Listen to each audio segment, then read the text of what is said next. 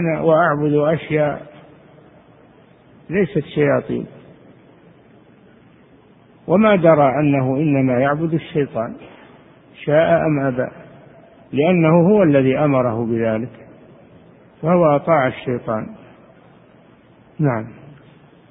وإذا كان العابد ممن لا يستحل عبادة الشياطين أوهموه أنه إنما يدعو الأنبياء والصالحين والملائكة وغيرهم ممن يحسن العابد ظنه به وأما إن كان ممن لا يحرم عبادة الجن عرفوه أنهم الجن.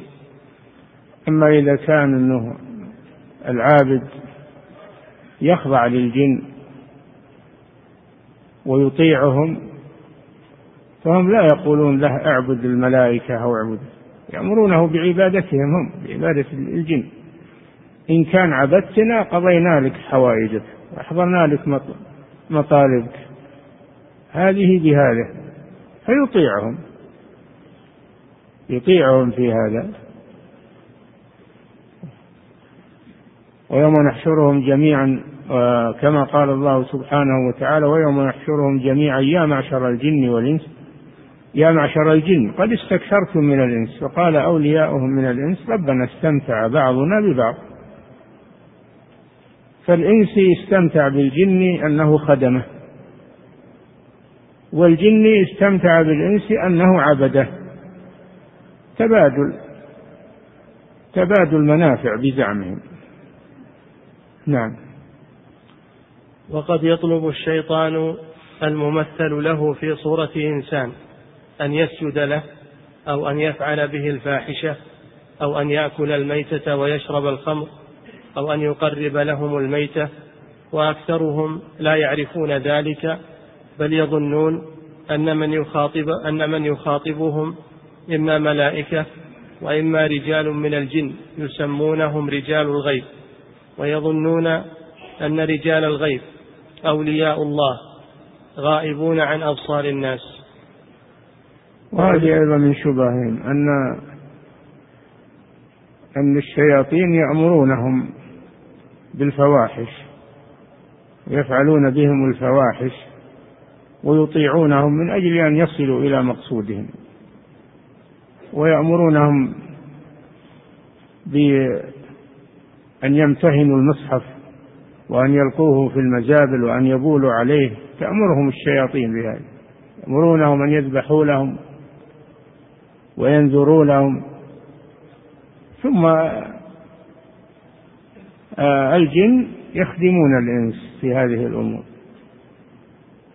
يخدمونهم بعدما أطاعوهم في في الشرك وفي الكفر والردة والعياذ بالله. هذا واقع من من أصناف هؤلاء الذين يعبدون الجن ويتقربون إلى الجن. نعم. ويظنون أن رجال الغيب أولياء الله غائبون عن تمثل لهم الشيطان ويظنون أن هذا من أولياء الله وأنه من الرجال الذين لا نراهم رجال الغيب وهم عباد لا نراهم بزعمهم هم. ولا ما فيه رجال غيب؟ ليس فيه هناك رجال غيب. إنما هم زعموا هذا. نعم. ويظنون أن رجال الغيب أولياء الله غائبون عن أبصار الناس. وهم شياطين ما هم رجال غيب وإنما هم شياطين تصوروا لهم. نعم. وأولئك جن تمثلت بصور بصور الإنس أو نعم. رؤيت في غير صور الإنس. نعم. قال الله تعالى وأنه كان رجال من الإنس يعوذون برجال من الجن فزادوهم رهقا. وأنه كان رجال هذا من كلام الجن الذين استمعوا القرآن وآمنوا اعترفوا أن من الجن أن من الإنس أن من الإنس رجالا يعوذون بالجن والعوذ هو الالتجاء يلجؤون إليهم لحمايتهم من المكاره. فالجن زادوهم زادوا الإنس رهقا أي خوفا. زادوهم خوفا. ما أمنوهم من الخوف وإنما زادوهم خوفا. فحصل لهم عكس مقصودهم. هذا هذا تفسير. والتفسير الثاني فزادوهم زاد الإنس الجن رهقا أي إعجابا بأنفسهم. وقالوا أثخنا الإنس وخوفناهم. فأعجب الجن بأنفسهم. زادوهم أي زاد الإنس الجن رهقا أي كبرا و وإعجابا بأنفسهم. وعلى كل حال فإن العياذ إنما هو من أنواع العبادة. ولا يكون إلا لله. فمن عاذ بمخلوق فقد أشرك. الشرك الأكبر. لأن العياذ إنما هو عبادة لله سبحانه وتعالى فلا يعاد بأحد لا يعاد بأحد من الخلق. نعم. كان الإنس إذا نزل أحدهم بواد يخاف أهله قال أعوذ بعظيم هذا الوادي من سفهائه. وكانت الإنس تستعيذ تستعيذ بالجن. نعم. فهذا هذا الحديث يفسر الآية وأنه كان رجال من الإنس يعوذون برجال من الجن. أن الإنس إذا نزلوا واديا قالوا نعوذ بسيد هذا الوادي يعني الجن من من سفهاء من شر سفهاء قومه. فالنبي صلى الله عليه وسلم أبدلنا بذلك التوحيد. وقال لنا إذا نزل أحدكم منزلا فقال أعوذ بكلمات الله التامات من شر ما خلق لم يضره شيء حتى يرحل من منزله ذلك. أبدلنا الله بالتوحيد وهو أننا نعوذ بكلمات الله التامات التي هي صفة من صفاته سبحانه.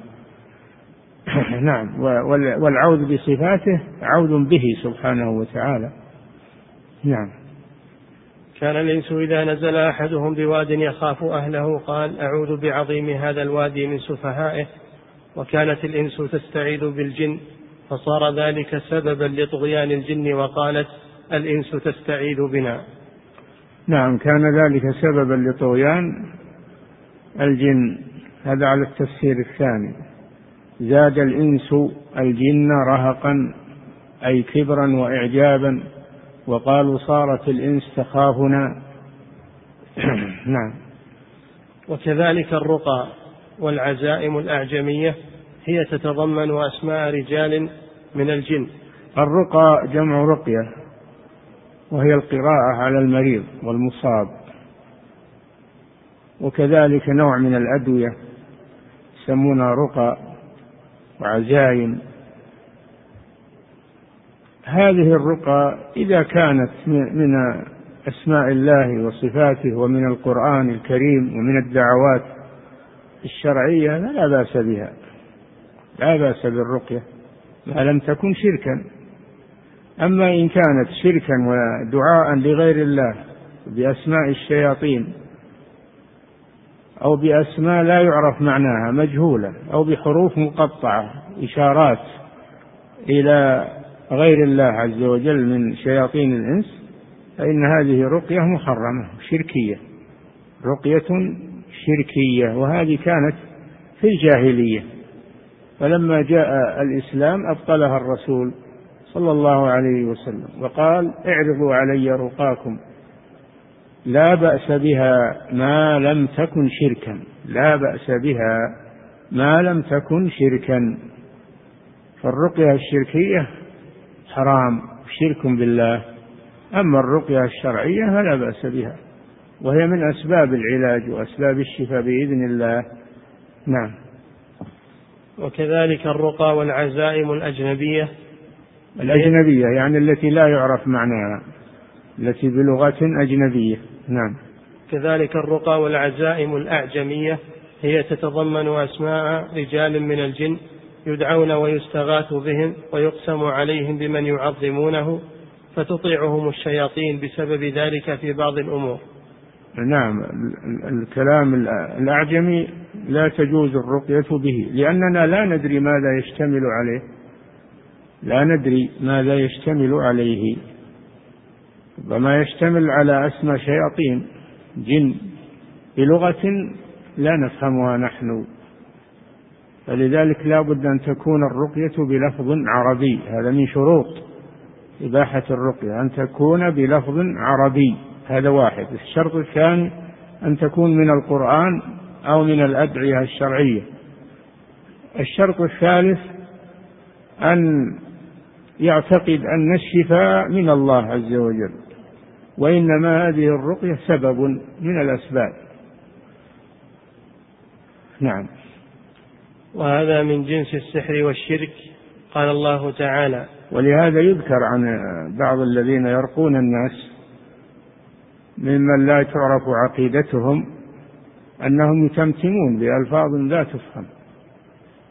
يتمتمون بألفاظ لا تفهم. وقد يأتي بآيات يسمعها المريض من أجل أن يغره ويخدعه ويقول هذا يرقي بالقرآن. يجيب آية آيتين أو يقرأ الفاتحة ثم يخلط معها يخلط معها الشرك.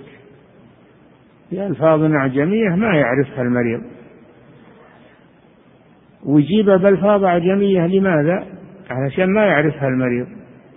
لو لو أنه جاء بها بلفظ عربي أنكر عليه المسلم فهو يأتي لأجل حجبها عن المريض ما يعرفها. ويقول ما دام أنه أسمعه يقرأ من القرآن هذا يكفي. مع أنه يخلط مع القرآن غير القرآن من الشرك. نعم. وهذا من جنس السحر والشرك. قال الله تعالى اتبعوا ما تتلو الشياطين على ملك سليمان وما كفر سليمان ولكن الشياطين كفروا. يعلمون الناس السحر وما أنزل على الملكين ببابل هاروت وماروت وما يعلمان من أحد حتى يقولا إنما نحن فتنة فلا تكفر فيتعلمون منهما ما يفرقون به بين المرء وزوجه وما هم بضارين به من أحد إلا بإذن الله فيتعلمون ما يضرهم ولا ينفعهم ولقد علموا لمن اشتراه ما له في الآخرة من خلاق ولبئس ما شروا به أنفسهم لو كانوا يعلمون. سليمان عليه السلام ملك ورسول. جمع الله له بين الملك والرسالة. فهو ملك. فهو ملك. ملك ورسول من الملوك.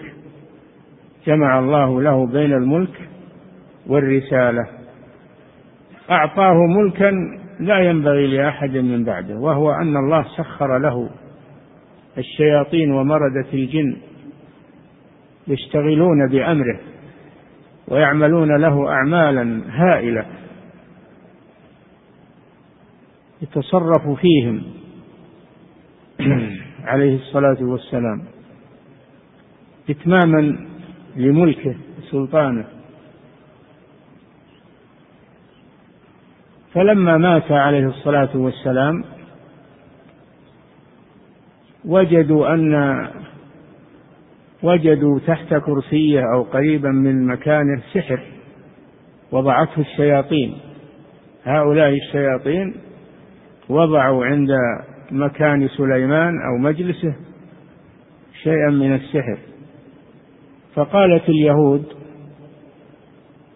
إنما لأنه من ملوك اليهود سليمان من ملوك اليهود ومن أنبياء اليهود. قالت اليهود إن سليمان ما سيطر على الجن والمردة إلا بالسحر. ووصفوا نبي الله بالسحر قالوا ساحر. ولذلك سيطر على مردة الجن والشياطين. الله جل وعلا نفى هذا عن نبيه. فقال واتبعوا أي اليهود. نبذوا كتاب الله والتوراة وراء ظهورهم كأنهم لا يعلمون واتبعوا ما تتلو الشياطين على ملك سليمان. ما تتلو أي ما تتبع الشياطين وهم يتبعون السحر على ملك سليمان أي على عهد ملك سليمان في وقته. وما كفر سليمان نفى الله عن نبيه الكفر لأن الكفر لا يليق بالرسل. فكيف يسحر سليمان؟ فدل على أن السحر كفر. ما قال وما سحر سليمان؟ قال وما كفر سليمان. ليدل على أن السحر كفر والكفر لا يليق بالأنبياء عليهم الصلاة والسلام بل لا يليق بالمؤمنين. فكيف يليق بالأنبياء؟ وما كفر سليمان؟ هذا نفي. ولكن الشياطين كفروا يعني سحروا. ولكن الشياطين كفروا يعلمون الناس السحر. فدل على أن السحر كفر تعلمه وتعليمه. كفر مخرج من الملة كفر بالله سبحانه وتعالى. وما أنزل على الملكين فالسحر يأتي من قبل الشياطين. وأنزل الله ملكين أحدهما هاروت والثاني ماروت. ليبتلي العباد. أنزل ملكين ليبتلي العباد يعلمان السحر لأجل ابتلاء العباد. من هو الذي يقبل السحر والذي لا يقبله ويتمسك بدينه؟ ومع هذا الملكان ينصحان لمن جاء يتعلم.